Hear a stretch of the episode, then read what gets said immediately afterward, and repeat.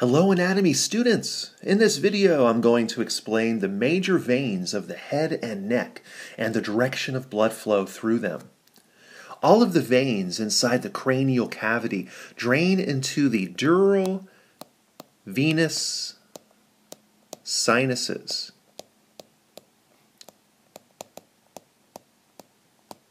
These are found between layers of cranial dura mater which is the outermost of the three meninges that cover the brain. All of these sinuses ultimately drain blood into the right and left internal jugular veins.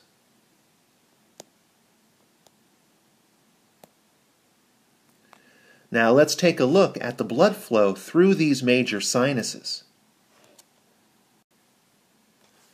The superior sagittal sinus begins at the frontal bone and passes posteriorly to the occipital bone along the midline of the skull. It drains blood from the nasal cavity, the superior, lateral, and medial aspects of the cerebrum, the skull bones, and meninges into the right transverse sinus. The inferior sagittal sinus is a small sinus that drains blood from the medial aspects of the cerebrum and diencephalon of the brain into the straight sinus. The straight sinus runs in the tentorium cerebelli, which is a layer of the dura mater, and is formed by the union of the inferior sagittal sinus and great cerebral vein. It drains the medial and inferior aspects of the cerebrum and cerebellum into the left transverse sinus. The cavernous sinuses are large diameter sinuses found on both sides of the body of the sphenoid bone. The word cavernous means cave like, which describes their larger diameter. Their large size creates room for the passage of major nerves and blood vessels that supply the orbit and the face.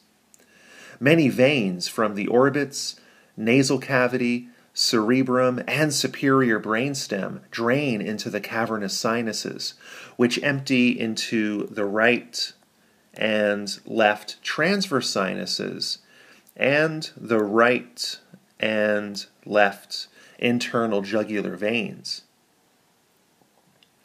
The right and left transverse sinuses drain into the right and left sigmoid sinuses. The word sigmoid means S shaped, which describes the shape of these sinuses.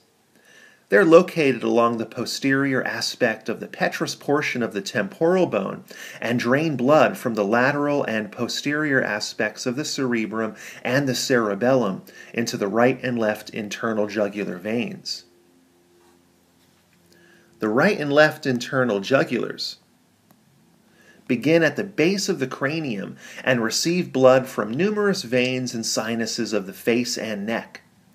They anastomose with the subclavian veins to form the brachiocephalic veins. The internal jugulars drain the brain, meninges, the bones of the cranium, and muscles and tissues of the face and neck. The right and left external jugular veins begin in the parotid salivary glands near the angle of the mandible and descend through the neck across the sternocleidomastoid muscles and then empty into the right and left subclavian veins. The external jugulars drain the scalp and skin of the head and neck, the muscles of the face and neck, the oral cavity, and pharynx. The right and left subclavian veins are deep veins located below the clavicle that are continuations of the axillary veins at the armpit. They unite with the internal jugular veins to form the brachiocephalic veins.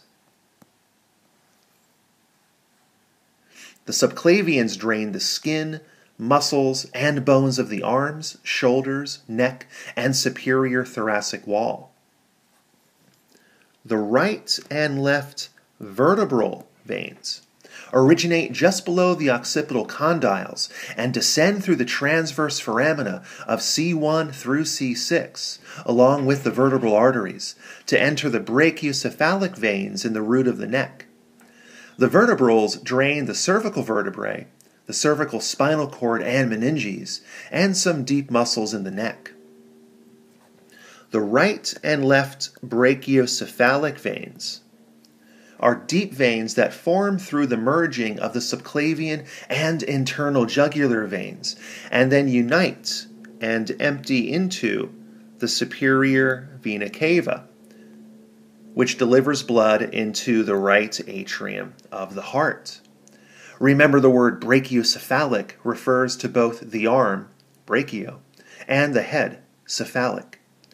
The brachiocephalics drain blood from the head, neck, upper limbs, mammary glands, and superior thorax.